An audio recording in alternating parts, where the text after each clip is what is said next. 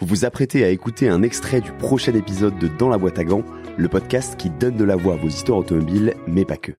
On voit une voiture qui se met dans le mur, on voit Alonso qui a la bonne stratégie, euh, et puis, puis voilà, on voit qu'on gagne. Donc effectivement, pour rappeler, euh, c'est euh, c'est une instruction qui est donnée à par euh, le management de l'équipe à, Nelson Piquet Junior de se bah, de provoquer une safety car, de se démerder comme il voulait pour provoquer une safety car. Et à ce moment-là, le règlement safety car faisait que si on savait qu'il allait y avoir une safety car qui allait être déployée, on pouvait l'anticiper et on pouvait globalement euh, se remettre devant euh, tout le peloton. Depuis le favoriser Alonso. Voilà, exactement. Depuis et donc effectivement ça marche parfaitement bien. Il provoque une belle safety car au bon virage, parce que c'est Singapour. Donc à Singapour, les accès des grues euh, peuvent être plus ou moins compliqués. Donc vraiment le bon virage où c'est le plus loin de la grue, etc.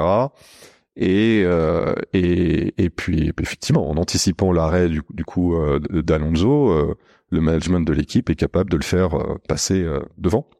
Et, et, voilà, donc il gagne le Grand Prix. Et effectivement, j'ai senti pendant ce week-end énormément, bah, forcément, de, de, de tension dans ces dans, dans les, les, discussions, euh, les discussions euh, pilotes, évidemment. Mais j'avais pas, pour ça que je parle de Didier Utile, j'avais absolument pas connaissance des, des faits euh, de ce qui se, de, de, ce qui se tramait à cette époque-là. T'as pas eu du tout de doute, tu t'as pas trouvé tout le monde à ce moment-là, je me rends pas compte dans la situation, mais est-ce qu'il y a tout de suite eu des doutes sur le fait que ça pouvait être quelque chose de provoqué, d'intentionnel, ou c'est arrivé bien plus tard? C'est arrivé bien plus tard. C'est arrivé bien plus tard. Il y a sur le moment, on se dit c'est quand même incroyable.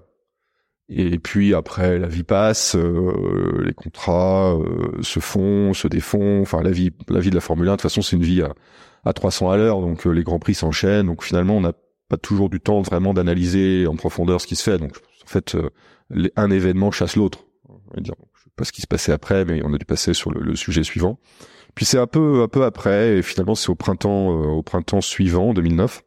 Bah, que cette histoire en fait commence à sortir et et on se rend compte de, de, de la machination qui a, qui a, été organisée. Et effectivement, comme je m'occupe aussi euh, des affaires juridiques à ce moment-là, euh, je coordonne euh, une espèce d'enquête interne avec les, les, avocats, la constitution des dossiers.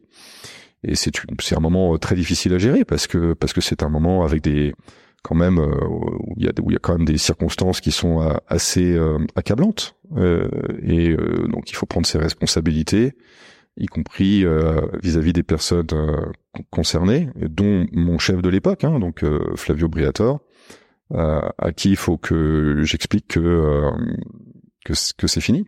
C'est toi qui lui as annoncé qu'il était en gros viré euh, ouais. éternelle de la F1 quoi. Ah ouais, il y avait pas beaucoup de candidats. c'est pour ça que tu disais l'idiot utile quoi. Ouais, c'est en tout cas dans le non, c'était surtout dans la partie. Oui, effectivement, ça c'est un peu. Mais j'ai souvent été un peu monsieur mauvais office. Le fusible, quoi. Ouais, ouais, le, ouais, le fusible, ouais. Mais bah, il faut, il faut quelqu'un. Hein. On peut pas être toujours là juste pour euh, faire le joue dans la caméra, là, beaucoup aussi. Mais, mais euh, non, non, il y a un moment, il faut faire, il faut prendre ses responsabilités. Et ça a été un moment de, de prise de responsabilité, d'émancipation, euh, de saut dans l'inconnu. Euh, c'est compliqué parce que je, je, je mesure encore aujourd'hui tout ce que je dois à, Flavio. Bon, à un moment, il a fait une connerie. Euh, il faut à un moment aussi être responsable. Il y avait aussi un sujet de, de réputation et de, de responsabilité de Renault en tant que tel. Euh, on avait quand même euh, pas, loin de 800, 900 euh, collaborateurs associés, dont il faut aussi réfléchir. Donc on a donc le, le, top management, savoir, c'est public tout ceci, hein, Flavio et Pat Simons, qui ont été reconnus comme étant les, les, cerveaux derrière cette entreprise, ont été pris en responsabilité, et le reste de l'équipe a pu continuer de, de, de, survivre, même si en termes de réputation, je me souviens parce que c'est, je crois, la première fois, voire peut-être la seule fois, que euh, Renault a fait la une du New York Times. Et donc là, toute la question était de savoir est-ce que any publicity is good publicity ou pas. Euh, mais voilà, bon, c'était pour ça, c'était une autre anecdote. On avait réussi à faire la une d'un journal américain pour un constructeur automobile français. Ça arrive pas tous les jours. Il faut, faut quand même rappeler aussi qu'à ce moment-là, tu es encore très jeune. Tu as 31 ans. C'est ouais, c'est enfin d'être confronté à tout ça aussi jeune, j'imagine que c'est quand même tu as dû grandir très vite, je veux dire grandir dans ce métier-là, euh, d'avoir été confronté à ces situations aussi particulières comme c'est pas comme si euh, tout le monde avait vécu ce genre de situation. Ouais, c'est vrai, mais je pense que de toute façon, euh, on grandit. Ce qui nous fait grandir, c'est c'est pas notre âge, c'est ce à quoi on est confronté.